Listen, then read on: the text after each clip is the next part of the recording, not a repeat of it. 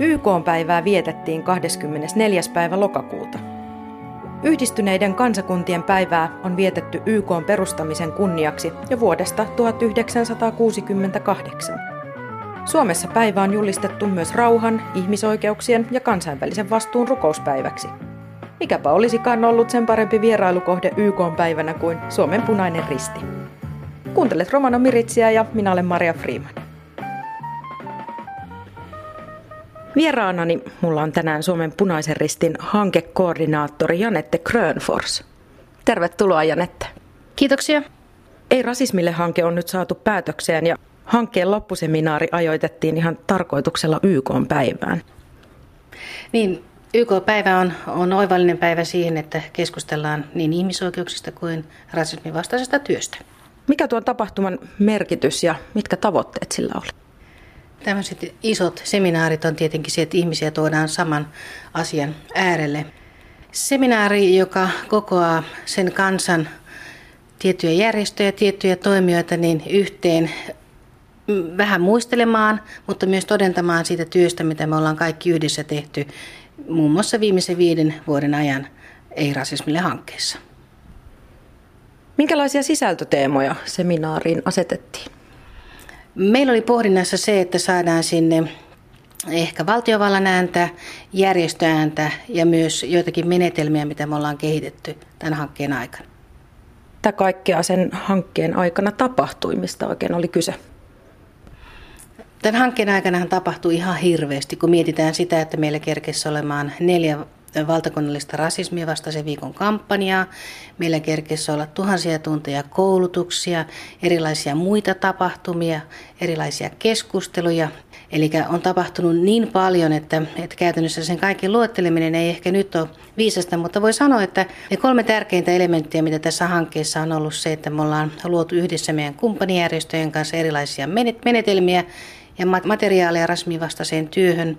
Sitten me ollaan tuettu vapaaehtoisia ja heidän toimintaa, annettu ehkä erilaista tukea, mutta myös toisenlaista voimavaraa.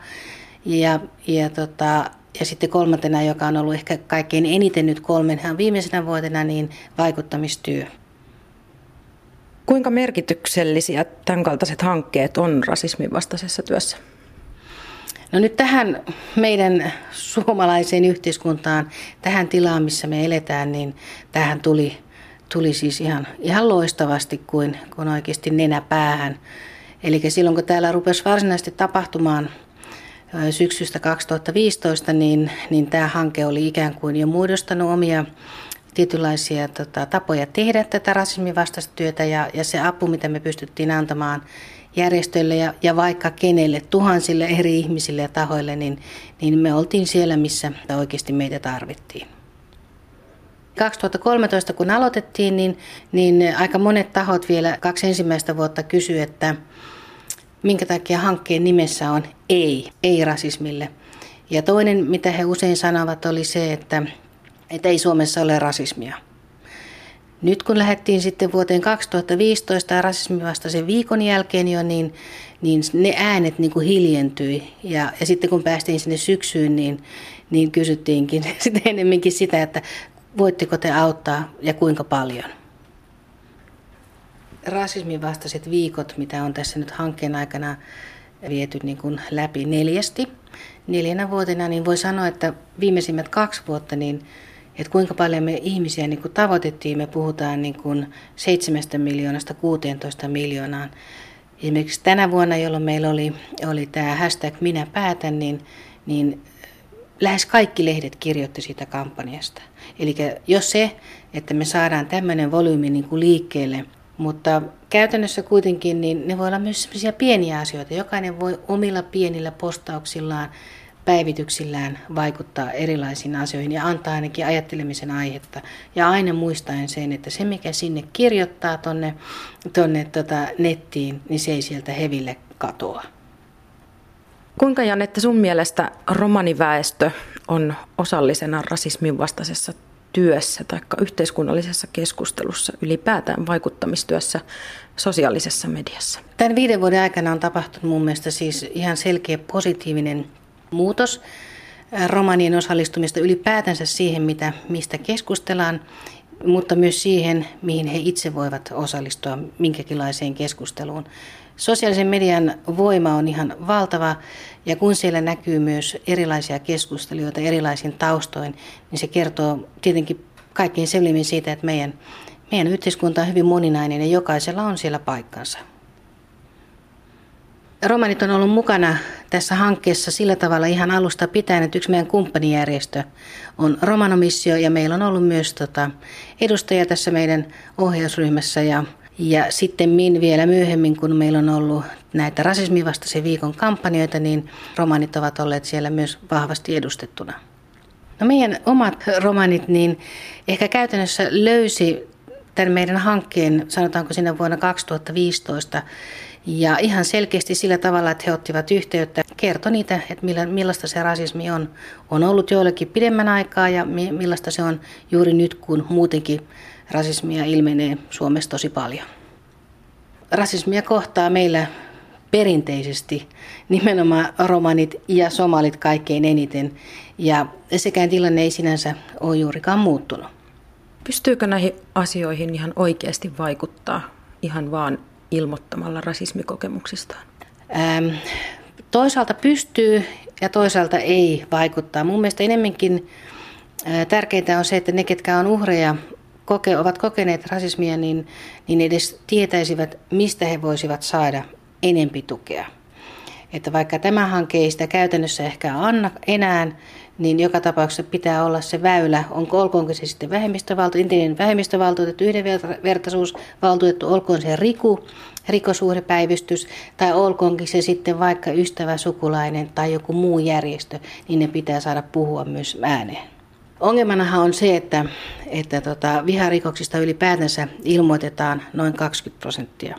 2015 raportti oli sillä tavalla karua kertomaa, että, että siellä oli rasismi näytteli kaikkein suurinta osaa, eli tämä, nämä viharikokset johtuvat etnisestä taustasta. Ja, ja se määrä, miten ne oli suurentunut, niin se oli 53 prosenttia vuodesta 2014. Ja se on merkittävää. Semmoista ei ole koskaan ennen tapahtunut Suomen historiassa. Ja kuitenkin näitä lukuja on seurattu jo parinkymmenen vuoden ajan. Siihen nähden, että kun ilmoitetaan vain noin 20 prosenttia siitä, mitä oikeasti ihmisille tapahtuu, niin silti tämä lukema on kertoo vain siitä, mitkä on ilmoitettu poliisille, puhumattakaan sitten ne valtavat määrät, joita ei koskaan ilmoiteta virallisesti mihinkään. Se kaikkein hirveintä on niin kuin siinä se, että, että ihmiset lähtökohtaisesti eivät ilmoita sen vuoksi, koska he ajattelevat, että he eivät voi kuitenkaan saada apua. Jo tämä ajatus tälle suomalaisena romanina ja ihmisenä ylipäätänsä, niin ei ole kauhean luottamusta herättävä. Mutta jos niin moni meistä kuin rasismia kohtaakin, niin ottaa sen askeleen ja lähtee viemään niitä asioita, edes ilmoittaa poliisille, niin silloin on mahdollista, että tapahtuu muutosta. Mä uskon, että aika iso osa meidän romaniväestöstä tietää kyllä sillä tavalla tässä kohdassa oikeutensa, että rasismi on aina, aina väärin ja se on jopa rangaistavaa. Mutta toisaalta silloin, jos on kovin arkipäivästä, niin silloin ei välttämättä ole enää voimaa eikä edes halua lähteä tekemään siitä niin kuin ilmoitusta, joutuisi tota, vierailemaan siellä poliisilaitoksella alvarinsa. Et mun mielestä siis kaikkinensa, jos me ajatellaan niin kuin rasismia Suomessa, niin se, mikä on niin kuin hälyttävää minun mielestä on se, että, että toki jo ihmiset huutelee kaiken näköistä ja puhuu vapautuneesti semmoisia asioita, mitä ei, ei vielä tota, viisi vuotta sitten kukaan missään tapauksessa puhunut ääneen eikä omilla kasvoilla. Se on yksi asia, mikä on, on huolestuttavaa ja se on niin kuin käsittämätöntä. Mä toivoisin, että kun tämä hanke loppuu, niin, niin meidän perinteiset vähemmistöt ja tietenkin erityisesti romanit myös – jatkavat sitä omaa aktiivista kulkuaan siihen osallisuuteen ja osallistumiseen, mutta myös siihen, että ovat mukana siinä ajankohtaisessa keskustelussa, mikä koskee vaikkapa juuri rasismia. Koska jos ei, jos ei niitä ääniä tule kuuluviin, niin, niin silloin myöskään meitä ei oteta siihen keskusteluun silloin, kun se aika on. Et kun me puhutaan, kun me puhutaan niin rasismista, niin mä myös haluaisin niin rohkaista romanijärjestöjä tekemään yhteistyötä kaikenlaisten ihmisten kanssa. Siellä kun me tehdään sillä omalla pienellä porukalla, meillä on hirveän kivaa ja me saadaan myös hyviä asioita aikaiseksi, siitä ei ole kysymys. Mutta tämä yhteiskunta rakentuu sille, että me tehdään yhdessä. Et me ollaan paljon vahvempia yhdessä silloin, kun me ajatellaan sama, samalla tavalla ja meidän taustat on erilaiset, niin se tulos on yleensä paljon parempi ja meitä kuullaan paremmin. Jos me halutaan oikeasti olla osana yhteiskuntaa, niin, niin rasismin vastainen työ, jos mikä, on koko yhteiskunnan asia, riippumatta siitä, mikä se sun etninen tausta on. Kaikki pystyy tekemään sitä millä tahansa kielellä yhdessä. Sitten pitää muistaa vielä se, että, että kun me kasvatetaan erilaiset, meidän lapset on päiväkodeissa ja kouluissa, niin se kasvatustyö, toisen ihmisen kohtaaminen ja kunnioittaminen, niin se ei voi olla hankkeissa, vaan, vaan se on kaikkien niiden ihmisten, kaikkien meidän aikuisten työ, ketkä tekee toisten ihmisten kanssa töitä. Oma malli on se, minkä sä annat ja joka menee myös meidän lapsille ja nuorille.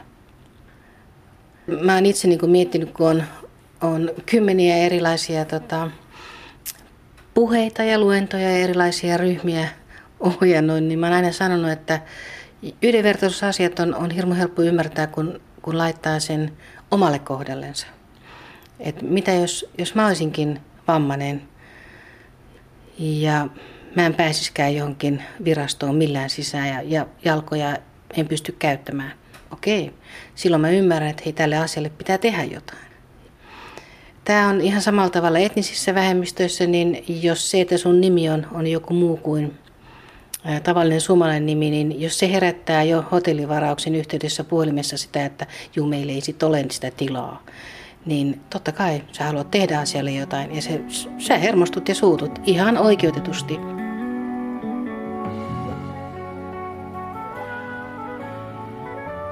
Että oikeasti yhdenvertaisuusasiat ei ole kauhean mutkikkaita, mutta siihen rakentuu koko tämän meidän suomalaisen yhteiskunnan ja hyvinvointivaltion niin kuin perustat tulee sillä, että ne yhdenvertaisuusasiat pitää olla kunnossa. Muuten ei tule yhtään mitään. Kiitos Janette haastattelusta ja ihanaa loppuiltaa. Kiitoksia.